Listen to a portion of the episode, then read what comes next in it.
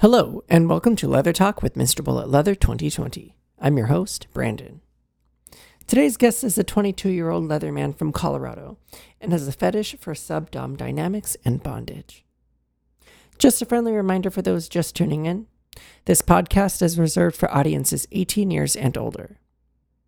With that said, let's sit back, relax, and get ready for some more leather talk.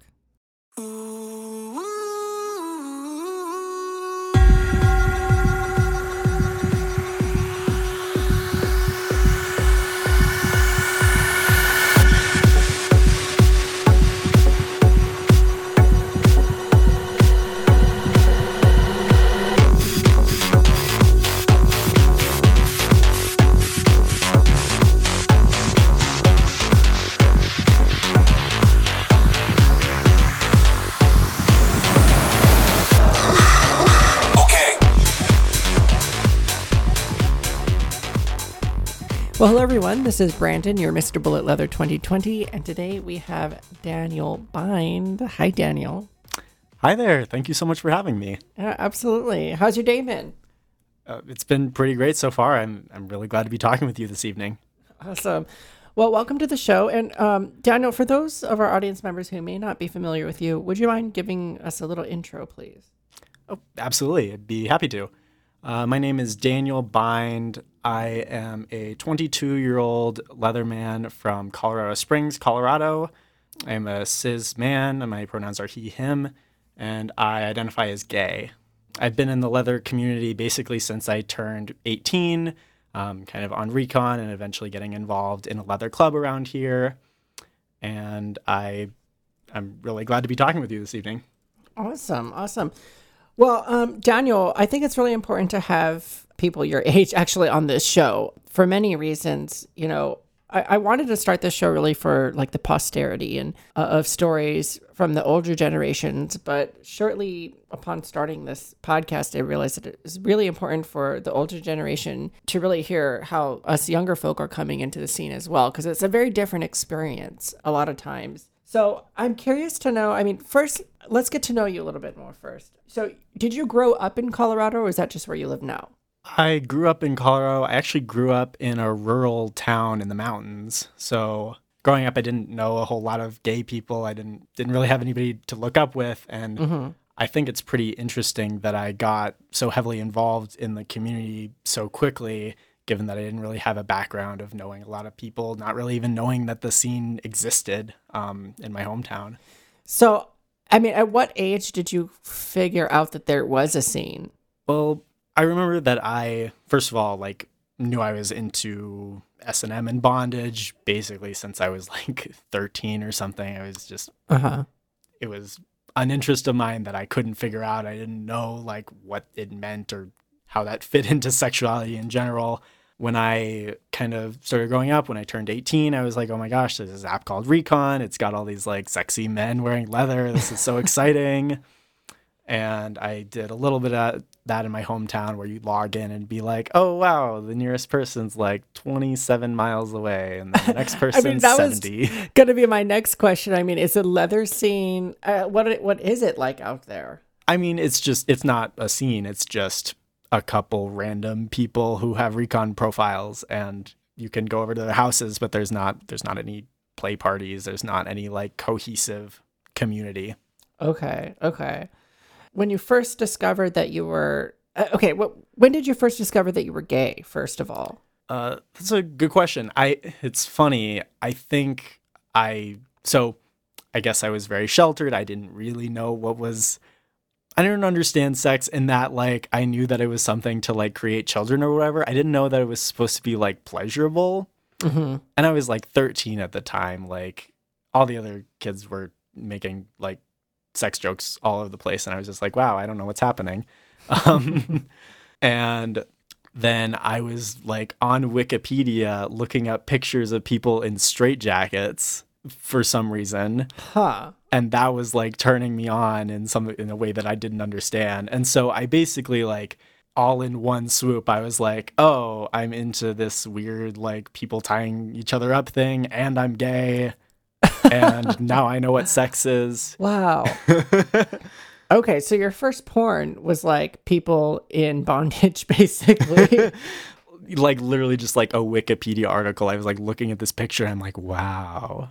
now, I mean, looking back, do you know now like what was so fascinating about it to you? Uh, like, That's that's a good question. I like from before then when I before I knew it was sexual, I always had like an attraction to things that like were around bondage. I remember like reading a story in elementary school that was like, "Oh, we're doing this experiment where we like we taped these two people to the wall and like ex- saw who could stay on the wall the longest or something." And for some reason it was just like so mind-blowing to me. And I was like, "What what is the why am I so interested in this? Is this this doesn't make any sense?" Yeah. Um, like, am I supposed to just like, is it my goal that I should like go to prison or something and be tied? Like, what is happening? I don't know. now, have you had uh, like, did you have boyfriends or anything like that growing up? I didn't, I, I was probably the only out kid at my high school for most of the time. So I didn't really see anybody at school. I didn't really know anybody who was gay at school. They came out afterwards. Um, Oh so, wow! So wait, you came out during high school? Yeah, I did. I was 16. What? Okay. I I feel like I would have been so afraid to come out at 16. Uh, what prompted you to do that? I, I, did you feel comfortable that your parents were going to be like chill with it or what's the story there? Well, I'd known it for a while and I was like I I'd had crushes on people and whatever and I was just like I saw because we live in a really different society right now than we lived in a couple years ago, it seemed like things were really like actually open. I not a lot of people were out themselves, but I felt like I didn't really have that much to be concerned about, which I am really thankful for because there's a lot of people who did not have that liberty many years ago, and there's a lot of people who still do not have that liberty now. Mhm. But I, I had a friend who was really supportive, and I kind of I went out and I made a big splash. I like came out like during a choir concert because of course I did. Wait, like high school musical style? It was like a coffee house event. We were all like, we were doing this fundraiser for this organization called the Love is Louder campaign. And that's like a thing that promotes, like, hey, all these things that are happening, all these like dynamics, all this bullying that happens, like, love is more important than all of that. We all need to like love each other. So we were doing a fundraiser for oh. that. We all had like a word on our shirt that was like a stereotype or something. People would have a shirt that said like obnoxious or like pretty girl or whatever. And and then they would like take the shirt off and underneath that they'd have a shirt that says like me or whatever mm-hmm. and so i had a shirt that said defenseless or something everyone else picked it out for me and i don't know what was going on there but like right before the concert i was like hey can i change my shirt and just like that that was my shirt i was just like wow i'm out now and basically nobody knew before that My Wait, your shirt said know. gay? my shirt said gay yeah Wow. Oh my gosh, we need leather talk shirts that just say gay on them. that would be awesome. Wow. Okay, so did your parents just think, "Oh, this is part of the act," or were they really like, "Are you actually gay?" they well i guess my brother outed me or something like they knew and they were just like oh he'll come out when he's ready which Mm. i guess i have to be thankful for like they clearly weren't like Upset about it. about it yeah Okay. And what was the high school experience like then? Now that you were out, I mean, probably the, one of the only few you said, right? Like, yeah there was it kind of sometimes felt like i was a token like we had a gay straight alliance at the school and i would like go to the meetings and they'd be like hmm what do the gays want and then everyone would look at me and i'm like because you're so into like in touch with the whole gay community now, you know everything. but I I really don't have that many complaints. I I feel like my just like coming out as just gay. Um, hmm I feel pretty positive about it. There were always isolated experiences that weren't so lovely, but all in all, I am pretty happy with how things went, and I'm really glad that people my age and people younger than me now are able to have these positive experiences rather than what might have been the case 15 20 years ago where Yeah. it's Yeah. really hard to be yourself at all.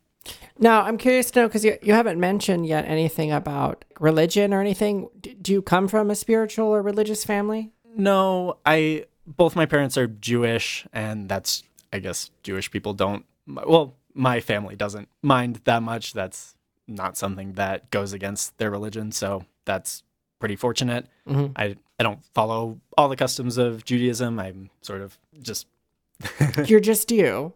Yeah. No, I find that really interesting because, um, you know, when I moved to LA and I started dating around, I actually like kind of hooked up with quite a few Jewish guys.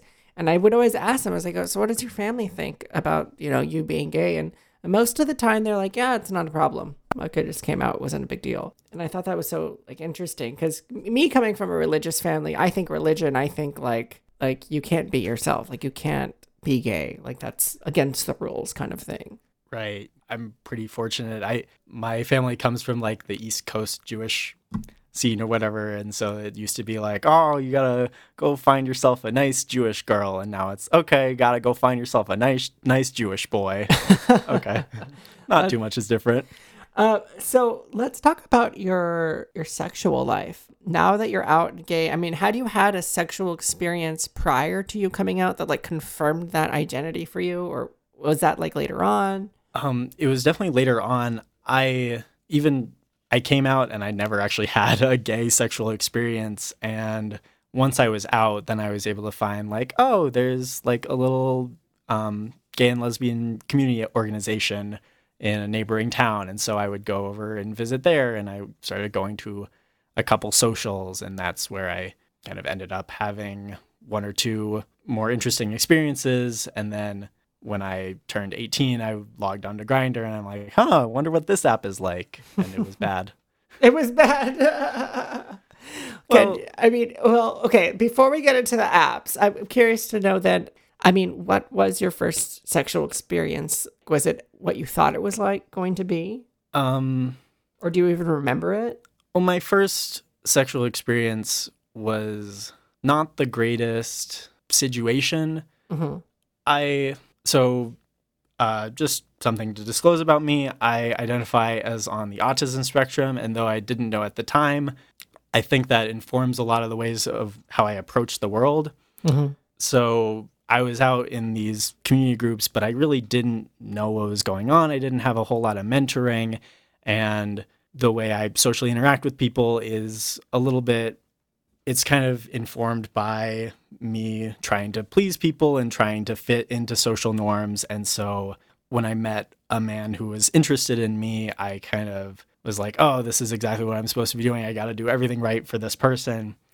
And it was not a great situation. Hmm. So I, um, yeah, I met this man when I was 17 and he was uh, 39 and had an experience where I would probably classify it as maybe sexual assault. So that was kind of a big wake up call of like, oh my gosh, there's there's a lot to be aware of here that I was not aware of at all. Right. Right. Wow. So, I mean, I the, after that first experience, I mean, did you like how did you handle going forward after that?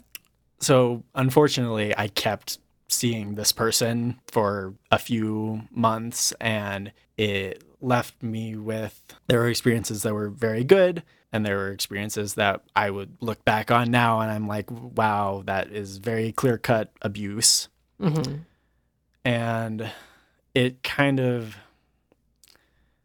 it informs me in that I can realize like okay there's there's a lot that goes into advocating for yourself there's a lot that goes into being aware of how the world approaches you and how you should approach the world and I'm fortunate that I was able to keep moving forward and keep seeking out experiences rather than just recoiling and being like oh my god I just had a bad sexual experience. I can't do sex anymore. Right, right. And you can stop me anytime because I like I always say, you know, I don't want to pry, but I do want to pry a little bit because I'm I'm curious and I wonder, I mean, have you thought about why at the time that why you chose to keep going back to this person even after that first experience with them? So I think something that a lot of people deal with is rejection sensitive dysphoria. They they feel like they have to be a people pleaser and I think it's especially true for people who are on the autism spectrum hmm. or are otherwise neurodiverse.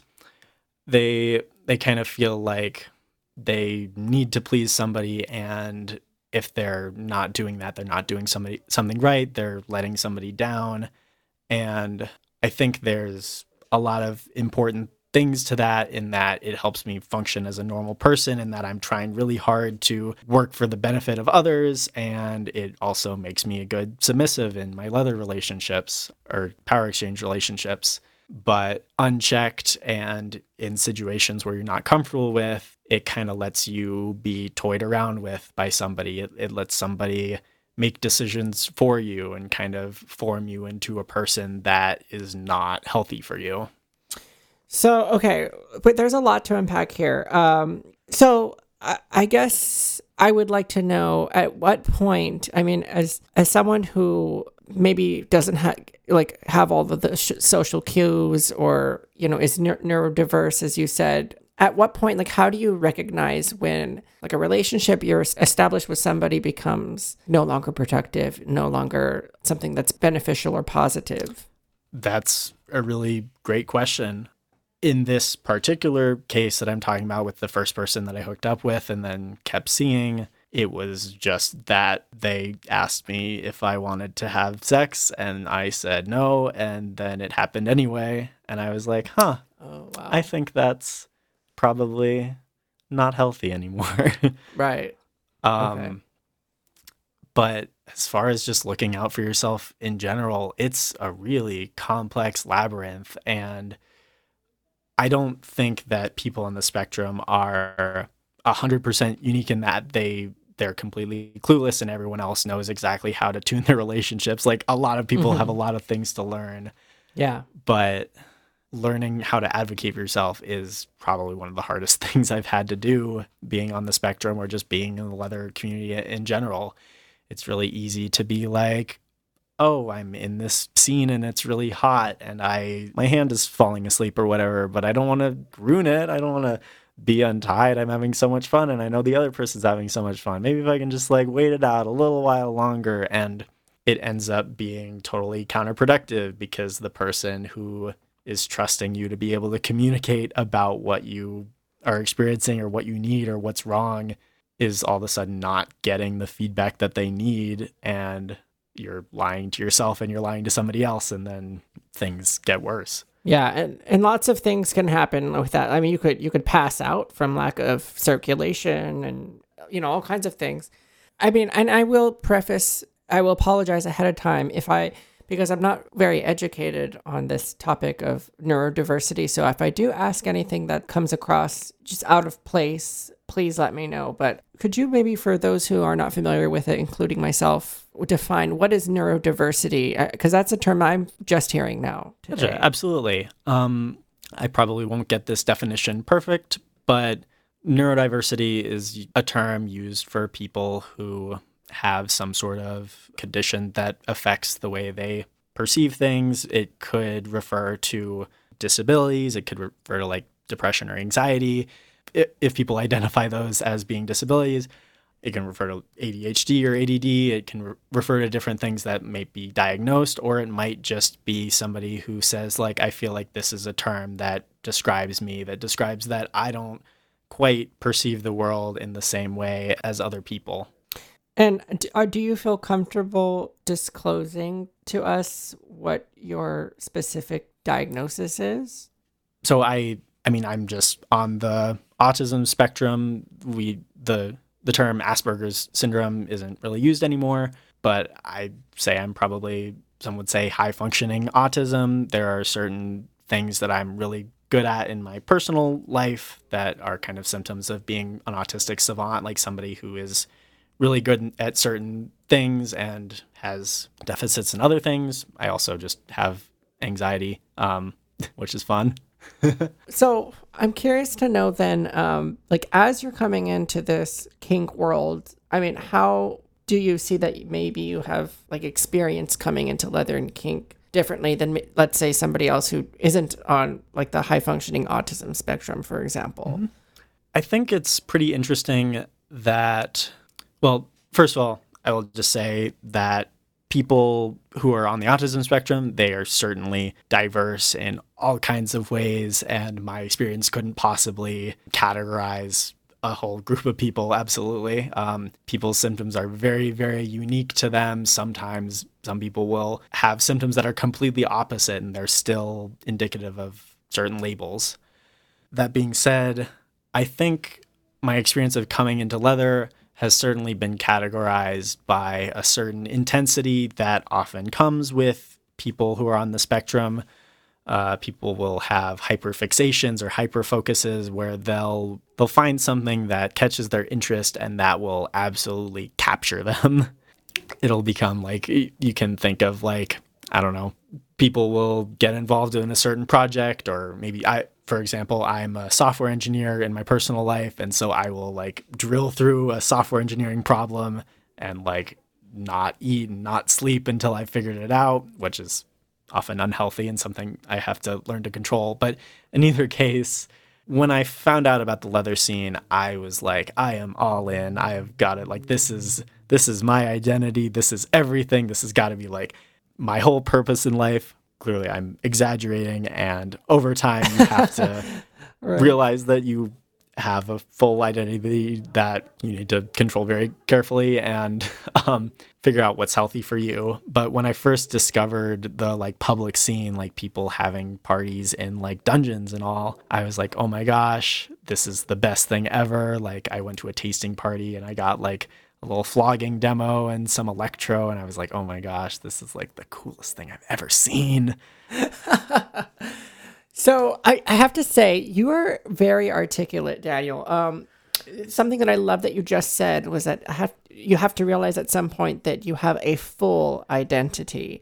And as much as we want to say that, like, oh yeah, like I'm I'm leather and I'm kinky and I'm I'm always on and, and like I mean, I guess I can only speak for myself, but that's just not true because there's just so.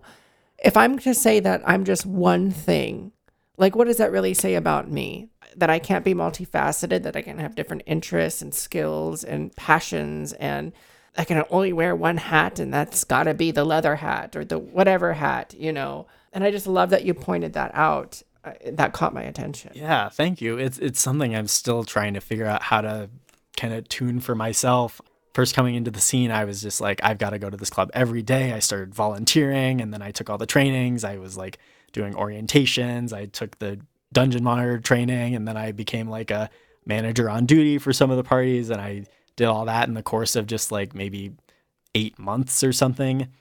And now that I've had time to think about it during the pandemic, I'm like, "Oh gee, I really like tossed everything else to the wayside to go do that." And not that I'm ashamed of it, but this time has given me time to reflect about like, oh gee, okay, now that I've experienced that, I have that as kind of like one of my roots if I were some sort of plant. Um, now I can kind of draw on the other roots of things that I'm really interested in and try to build an identity. Mm-hmm.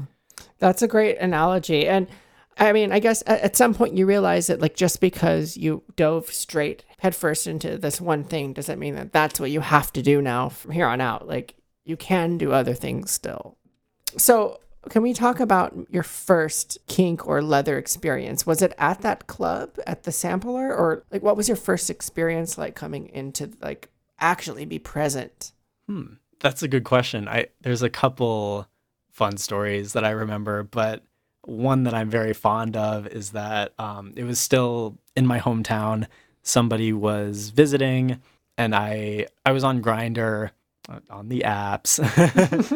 and I wasn't really broadcasting that I was into leather or bondage because I had never tried it before and I knew like I'd been watching porn of it and whatever and I was just like, "Oh my gosh, this is so incredible," but I didn't have the gumption to just like broadcast that. I figured like, "Oh, I live in a small town and if I write on Grindr that I want to be tied up, then everyone's going to be talking about it and I'm going to die or something."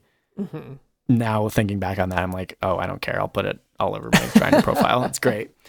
but somebody just sends me a message like out of the blue and they just said like, "Hey, you into bondage?" And I was like, oh my gosh, how does he know? Your heart starts racing. and so I was like, yeah. And he was visiting. He had like two suitcases full of gear. He's just staying in a hotel somewhere. And So this is just a random guy passing through, like visiting. Yes, absolutely. Um, disclaimer: I think there there's a lot of safety things that need to go into place into the apps to make sure that you're safe. Maybe I didn't follow all of them this time. I'm glad I didn't die. Okay. Um, but um, he was just describing to me like, oh, I've got like this suitcase, I've got like these cuffs, like these are the things I'm into, and I something I do when I'm like really excited is that I start to like my body starts to shake, Oh, like wow. quake. It's kind of like shivers or something, but I'm not cold. Mhm. At the time, I was working a shift at the pizza shop in my hometown, and I'm like, I'm having this conversation on Grindr on breaks or whatever, and this person's like, "You should come over this evening." And so basically, I'm like finishing out the shift, but my like legs are quaking, and everyone's like, "What is wrong with you?" Because you're so excited. yeah. So after work, I get off at like 9:30 p.m. or something. It's probably a school night. I'm in senior year of high school, whatever. Uh, I drive over to this person's hotel and I walk in, and oh gosh, I think I walk in. There's like the smell of incense or something. He he puts his like hand on the side of my on my hip and kind of draws me in toward the bed. And he he starts talking to me. He starts saying like here's how i like to play. Here's my opinions on safe words. All these kinds of things that i hadn't really been exposed to before. And i'm really grateful that this person like was first of all being really sexy about it and like having physical contact but also talking me through these conversations mm-hmm. And he was like okay let's just give you like a couple little experiences to have you feel what things feel like so he put like a, a hood on me and put these like metal shackles around my wrists and like laid me down on the bed and starts like exploring me with his tongue and uh Are you shaking now? I am not shaking right now, but I definitely was even like when I was there. I think he al- also asked like, "Are you okay? Do you need a hospital?" or something. I don't think he said that, but wow. So, okay, like, well, while this is all happening, it's not going through your head that, like, um, like, wow, I'm being tied up. At any moment, he could like do whatever he wants to me and leave me here for dead. Or is I that part of the thrill?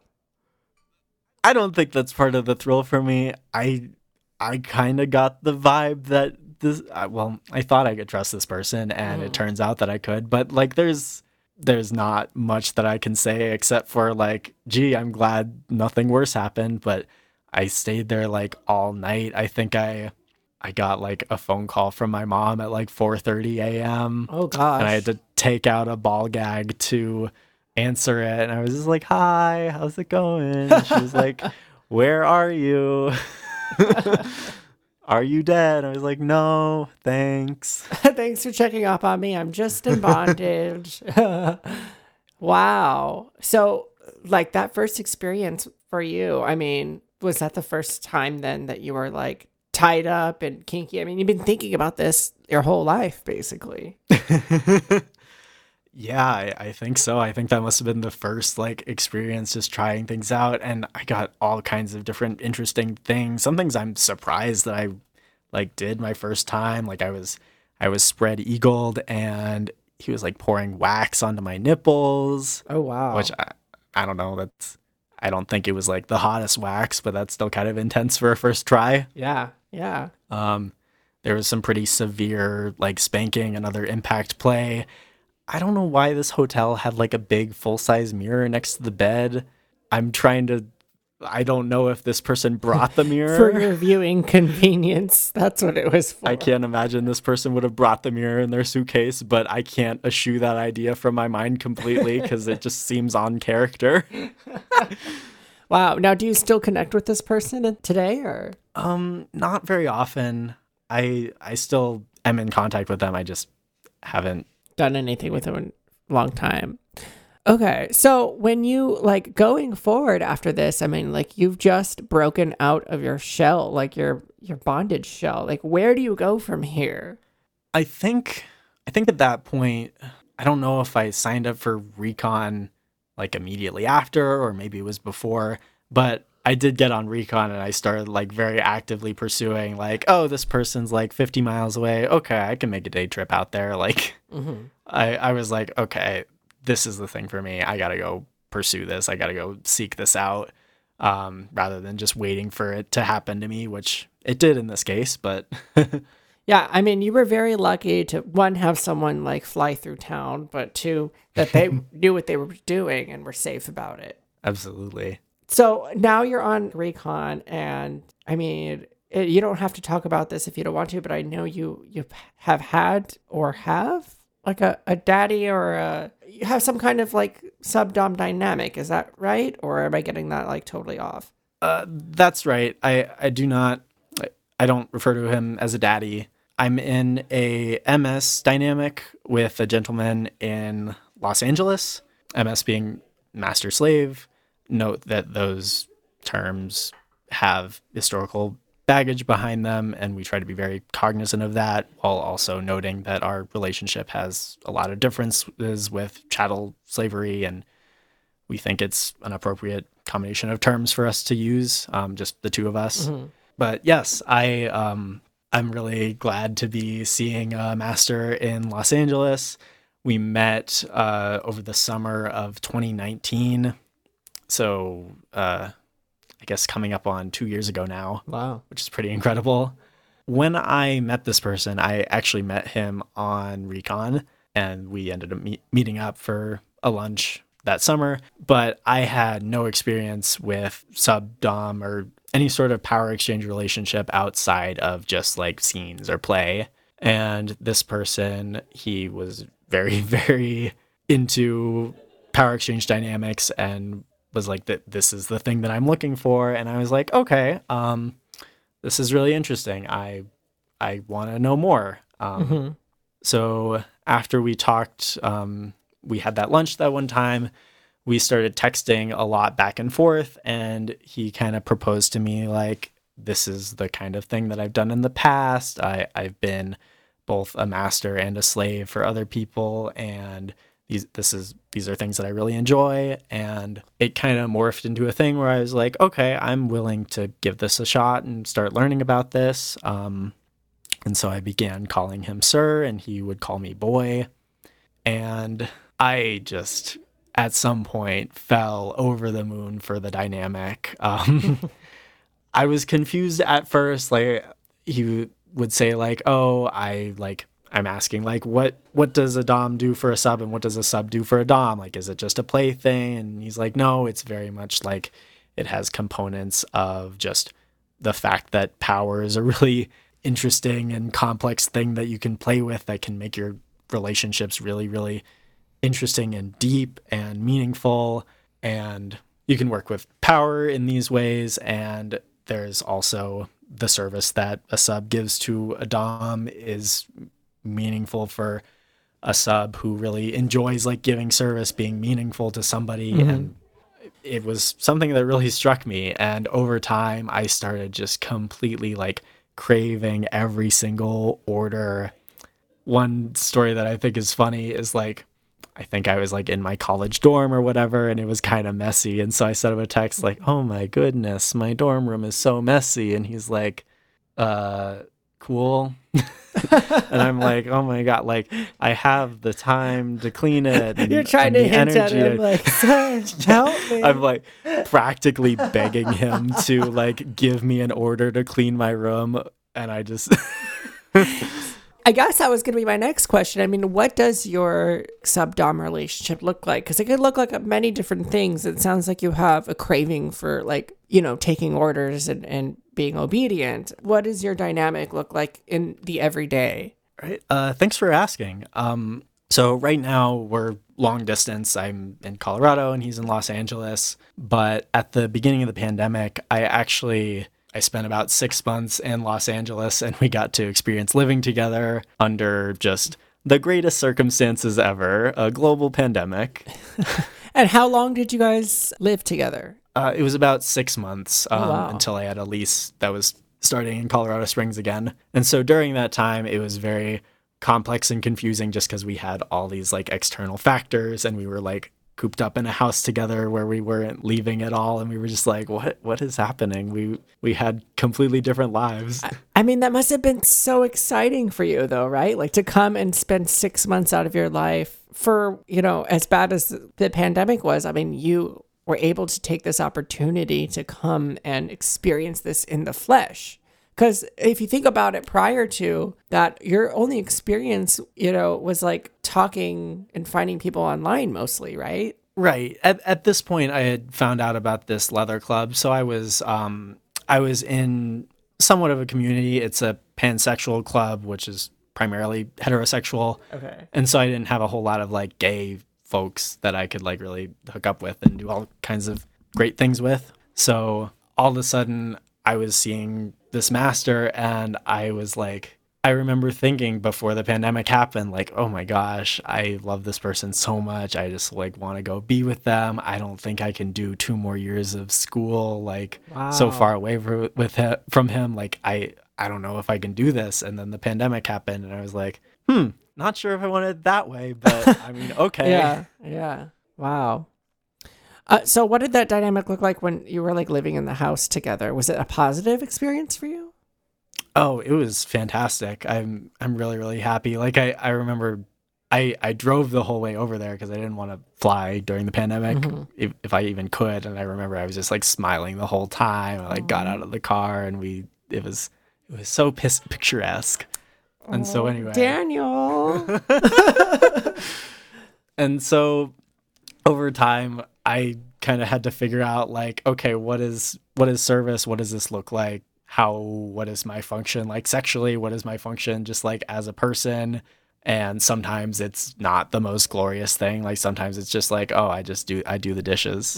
And like okay that's service. That makes the master's life better and um, gives him less things to worry about. So that's a great positive thing. Some of it was just being well during uncertain times sex was not at the forefront of our minds but there was still all kinds of really incredible and great bondage and s&m play. He's a very he's really into impact play and other s&m and so i got to experience all kinds of very new ways of being beat which is great.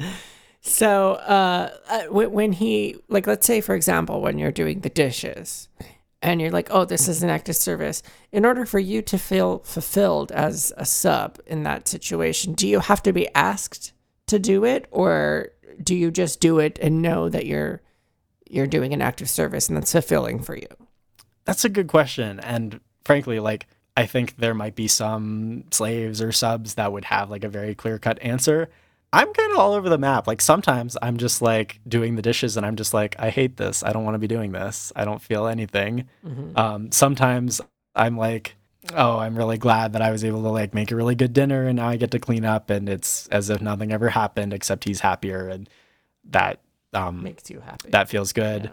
sometimes it's annoying being told to do something that you feel like you're going to do anything sometimes it's just annoying to be told to do something in general and that's just something that somebody who's a sub has to cope with and figure out like hmm what works for me? What makes me feel good or bad? Like do i do i even care about doing the dishes or does this do absolutely nothing for me? Yeah. And sometimes i feel like i still have to figure that out. It- i mean dishes suck. No i'm just kidding. So when you're in this dynamic um i mean like you're now in kind of a 24/7 situation with this person. Are you on all the time i mean like is daniel the sub daniel the sub all day every day when you're living with this person or i- i- does that part of you come out at certain times So I, I think that's a really good question. I think it's interesting because I have to be able to say like, oh, the submissive part of me is not my entire identity. I have mm-hmm. plenty of other things that are really important to me. That being said, it's also important that being a sub is not just like um kind of a to me, it's like not just like a play thing. Like, oh, I just like do, I just act sub whenever I want to, and then So you want it to be a just whatever. lifestyle kind of thing.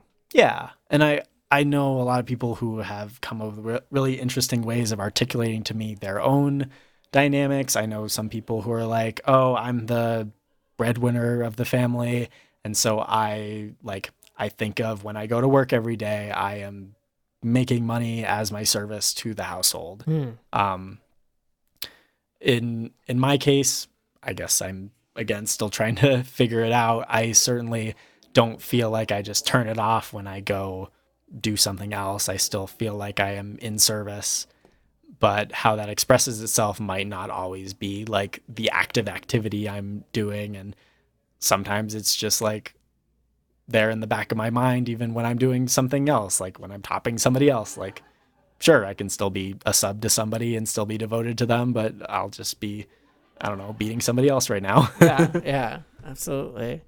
So now in in the future, I mean, like, do your other relationships? I mean, I don't know if you're if you have an open relationship or, or what that's like, but I mean, in the future, do you see that all of your relationships may have to fall into the category of some kind of subdom dynamic? That's a good question, and I I haven't really thought about all of these all the way. I I think for my master's case, he is pretty strict about the fact that he wants all of his future relationships to be based on some sort of power exchange. Mm-hmm. And for me, I'm still not quite sure. I might find that the best fit for me is wanting certain relationships to be egalitarian and others to be dom sub. I do identify as polyamorous, and so I'm open to having other relationships on top of the one that I have right now.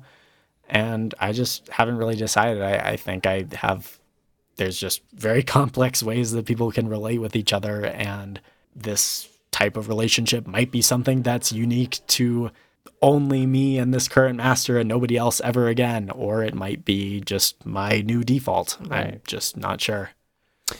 Um, now, I did, did want to ask you a couple questions that may or may not be like within line of what we've already been talking about, but they've been sort of in the back of my mind. Um, One is for those of the older generation that are listening to your show right now, in listening to how you've come into the scene, would you agree with the statement that the social apps, the internet, the phone, the technology that was accessible to you was integral in getting into the scene. I mean, if you didn't have a phone and you didn't have the technology available to you, would you be where you are today? Gosh, I when I think about the apps, part of me is like, gee, they they've kind of caused a lot of like angst and stress and judgment that I really could have lived without. There's a lot of especially if you're spending a lot of the time on a lot of time on the apps, you run into a lot of rejection and a lot of people who are just like plain out like discriminatory and racist mm-hmm. and transphobic and all kinds of things that you're like, oh, gee, this just pollutes my worldview. I don't like this. Yeah. But that being said, I'm also having trouble seeing how I could have possibly met some of the people that I've met without being able to rely on some of these apps. Yeah. Um, it's unfortunate because it feels like it feels like a necessary poison where I'm just like, oh gee, I've had like maybe four or five or six like really meaningful relationships that still continue to this day off of the apps and then just like hours and hours of angst and terribleness off of Grindr Right. I mean, I guess that could be said with lots of other things too, but I mean, I guess just the the point that I I don't know if that I wanted to make, but just something that I I observed from your story was like how important that was to like how you got to where you are now. And like not everybody has a local leather community or kink community that's thriving and available to them all the time, you know. And I just think it's important that like we take that into account. Like, yeah, the apps, blah blah blah, whatever. But like they they are bringing meaningful relationships in a lot of cases. Mhm. Anyways, that's my preaching. I'm done for today. Uh, when it comes to leather, what is your connection to leather itself? Because it seems like you sort of came into this scene as like a direct result of your attraction to kink. That's a good point. I I certainly think that I don't know if I ever had like a leather fetish to begin with. I but as I like explored different I don't know, porn or whatever, it was just like always an element. And I think I might have just been conditioned to like the look of people wearing like physical leather. Mm-hmm. Um, when I first entered the like public scene was when I joined like what identifies itself as a leather club. And that was when I kind of realized like, okay, there are people who are working toward a community, and a community means that they have these kinds of meetups and this kind of support and um, these kinds of events and these kind of classes. Mm-hmm. And I was like, okay, this feels like a way to express my kink. And I see how it's sort of become more than that. Like, I'm not I've taught a couple random classes. For example, for like I taught one for my college that was just like a little intro to like sexual safety and BDSM or whatever. And I was like, okay, that's not really me expressing my kink. That's just like being somebody who's trying to be involved in the community and try to make a positive difference, which feels like a pretty big goal of the leather community. But I guess my connection to leather itself was kind of just like, okay, this feels derivative of kink, and this seems like a way something that I can invest energy in outside of just like finding as many play partners as possible and tying them up. Mm-hmm. Okay. So like it's it's being used as sort of like a vehicle to more like directly focus your kink and, and your connection to the community itself, would you say? Right. I think that's accurate for me. And that might be totally different from how most people view leather. Um, some people think of like leather as like the community as their like a core part of what they're doing or why this is their passion. And um, maybe for me, it kind of just sprung out of being the fact that I was into bondage and such. Yeah. Yeah. Now, how old are you now, Daniel? I am 22. Oh, you're 22 now. Okay. Gosh. Well, so much happened in the years of 18 to 22. I mean, because of your age, well, I guess not because of your age, but I guess we're both, I guess, you could say young and, and like the leather scene. Uh, where are some places that you would you would hope to go in the future? Like, what are some things that you want to discover? What are some things that you want to experience? Uh, what's a future look like for you? Gosh, that's something that I definitely have to be thinking about as restrictions open up in the country and we see what life might be like after COVID. I haven't really been to any events outside of Colorado. I, I've been to Thunder in the Mountains, which is a pretty exciting kink convention in Denver. But outside of that, I've never visited San Francisco. The time that I spent in LA was either before I was 21, and so I wasn't allowed to drink or go anywhere fun, or it was during COVID when everything was shut down. And so I just, I need to see what Chicago is like. I need to see what San Francisco is like, mm-hmm. and maybe I'll decide like, oh, gee, this is maybe I don't need the scene a scene like this, but I at least feel like I need to go places and meet some people, especially now that I've been meeting all kinds of people who are really incredible and interesting online and I have never met them in person. Yeah, yeah, absolutely. Up until this point, with all of your experiences, what would you say is one of your fondest memories, whether that be a sexual experience or a non sexual experience? Oh, gosh. I think, I guess, an experience that I just can't get over just I always smile when I think about it was it was Valentine's Day of 2020 mm-hmm. and I was visiting my current master in Los Angeles and I think I just had one of the most incredible scenes I'd ever had. And it wasn't like just like oh the most pain I've ever taken or anything. It was just the most intimate thing I'd felt. And I think in my play, I'd always been trying to be like, oh, I've just got to do like the most, the scariest marks or the most interesting bondage or whatever. And then I had this experience that was just so incredibly intimate that I was like, oh my gosh, this is like brand new, opening my eyes. Mm-hmm. And I was just, I was with my master and we had just gone out on a really nice dinner date and we were back home playing and I was tied spread eagle to the bed with like a gas mask on. And just the thing that sent me over the moon was he was breathing his breath into the gas mask and I was inhaling it. This was before COVID. um, wow.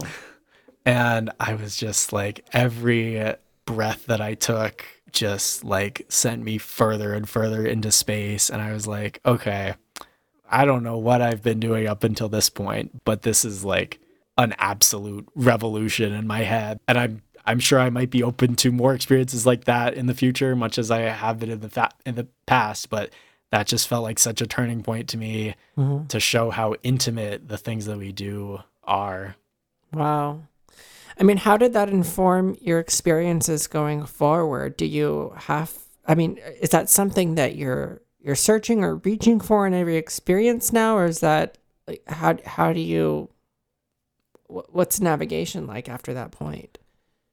So I didn't have a whole lot of time to explore that before the world shut down, but I do remember feeling like, okay, I've got this a couple play partners that I hook up with every so often, maybe every couple of months or so. And I was kind of like, have I just been like acting? Am I just like trying to put on a performance that will like make me seem like a kinky fun guy or whatever? And it really made me pivot and think like okay how do i find exactly what is going to make this person like what is going to send this person over the moon? And how can i carefully craft something that will get them there that will blow their mind and I, I don't know the answer to that every time. It means that I have to have a lot more communication with somebody. And honestly, I just feel like I need to establish more of a connection with people. Pickup play is great, and sometimes it can be really sexy and really fun. But if it's not informed by some sort of connection or some sort of kind of being on the same wavelength with somebody, it can totally fall flat on its face. I'm out of all this time. I mean, like we're coming out of quarantine. You've been exploring the last several years of your life actively with S and M. And what what is maybe one of like the most profound things that you've learned about yourself during your journey so far? I I think that's a really good question. Um, I've always worried that I am just totally like a social flop. I always felt like kind of an outcast and I, I know that's a classic feeling for people who have certain identities, but I feel like this has really gotten me to a point where I can value myself and really have a lot of self confidence that I never really had before. Suddenly, I have all kinds of people who are cheering me on from my own community, all kinds of people who are really interested in me as a person and as an SM, or BDSM player. And suddenly, I just feel like I have a lot more self confidence. I feel like I've really grown in just being more myself, mm-hmm. and I'm really glad about that. Now, I'm curious to know because I know you said, like, in the past, you felt like you needed to, in some words, are like, uh, live kind of like for other people's own pleasure. Like, you don't want to disappoint anybody. You know, if your hand was tied up in the wrong way, like you weren't sure whether to say anything or not. I mean, is that something that you still struggle with, or has kink given you, in some ways, like the ability to look past that? I think the first thing it does is it sheds light on it. Like, I think those kind of issues in my communication have been present for a long time, and I just haven't really needed to address them because they haven't been as urgent as something that might cause bodily harm or mm-hmm. cause a breach of trust in a relationship. And all of a sudden I have to really like take a close look at myself with a microscope and be like, "Oh gee, this is this is hard. This is something that I don't want to be a part of myself anymore. This is harmful and this mm. has been causing me problems all over the place. Now finally I can take a look at it and address it." So it's really prompted you to face that head on. Absolutely. And I, and I can't say I've perfectly addressed it. I I still feel like in the right situation, I would be afraid to speak up. And I just need to learn how to train myself and get over things where I might be having trouble. But I, I can remember experiences early on where I really just didn't know how to advocate for myself. I would just kind of sit through a scene that was going not very well and just feel like, okay, they've probably got like 15, 20 more minutes in them before they're going to feel like stopping. I can probably just sit through this um, yeah. and that's that's not good. Right. Don't do that. I mean, and what what a di- what a huge difference between like that experience and then the one of intimacy that you described earlier. It's like now, it's almost. I mean, I don't know if you thought about this, but like you've gone through a transformation on what you seek out in these experiences and what you need for yourself in these experiences. Right, absolutely, and uh, that that's really well put. I guess I hadn't really thought about it so succinctly. I know that I've been having to make a lot of changes to myself, and I haven't really gone back and looked in the rearview mirror and been like, "Huh, I used to be like that. Now I'm like this." Yeah. interesting. Yeah. Well, let's get a little bit more kinky, Daniel. What do you say? you know, slap me if this is inappropriate a question, but I am curious to know because I, I know you've kind of mentioned before, like as someone who identifies as, as neurodiverse, that there might be certain things that you might have a focus on or, or sensitivity to. And I'm curious if that in some ways like elevates some of your kink experiences. Like that, that hyper focus on like one aspect, or it, does that not come into play? I think that comes into play in a couple ways. Um, there are certainly you'll you'll certainly find people on the spectrum who have like sensitivities to different like sensations that make them really intense or really displeasurable or really like just terrible. Um, for example, uh, like I for some reason I just like hate foam. Like if I, if you touch the, those little like blocks of foam to my body, that's like probably a safe word for me. Oh, wow. But on the other hand, there's like parts of my body that are really, really sensitive. Like the back of my neck and my spine will make me like my senses just like shut down if they're like touched in a certain way, just Wow. because they're it's so sensitive and it's so pleasurable. As far as that applies to activities, I think just in general, people go for like a form of intensity where they're like, oh, I'll just keep like pushing the boundary, not the boundary, but The threshold. Yeah. And they'll keep being like, oh, I tried this. Now I got to go like a step up. And that's, I think that's really exciting and interesting. And so I, I've always been interested in pretty heavy bondage. And so now, like, the things I'm seeking out is like, hmm, how could I get like mummified or put in a sleep sack or like suspended from like all kinds of different points or Oh my gosh. hung upside down from my ankle or something like that. I definitely just get into the fact that like, oh my gosh, I just tried something that was so great. There's got to be something greater beyond it. Um, So, can you describe to us one of your like most memorable, sexy, hottest bondage scenes and what that looked like? oh, uh, I have one that I think was pretty fun and exciting and funny. Okay. Um, it was a play party at the local dungeon around here, Voodoo Leatherworks, and it was my friend's birthday or something, and I had just gotten these ankle suspension cuffs, okay. um, like the ankle stirrups, where you can kind of put them around like your ankle and the bottom of your foot, and hang upside down from them. And so I was like, "Oh, I've got an idea. I'll like be your pinata." oh, um, that sounds kind of hot. Yeah, it was hilarious. Um, Okay. so uh, it wasn't like the most intimate scene it was more of kind of like a party trick type of scene if that exists. It's like i don't know it's like party magic but your bondage is i don't know. Right. so we found a spreader bar in the back room and i hooked it up to those. I think i i had like a muzzle on and wrist to thigh restraints and so i was just kind of like hanging upside down i don't know hanging out there and i'd appointed like one person that i knew pretty well to kind of be like the scene manager or whatever Uh-huh. and so she was in charge of making sure that like the people who were gonna do whatever they're gonna do were gonna do it safely according to pre-established limits and kind of gave like proxy consent to people that she trusted or thought that I would trust. ah, I see. Okay. And beyond that, it was just like people doing all kinds of crazy things. Um, one person was like a massage therapist and she wanted to destroy all my muscles Oh my god. or something. just like push into them until they, I don't know, turn into bits or whatever. um, somebody like went to the back freezer and found like a bunch of ice cubes and were doing crazy things with them. Having an ice cube in your butt is an experience. Oh, I've I'll- I'll had tell that you before, and it's like, oh, Oh, my god.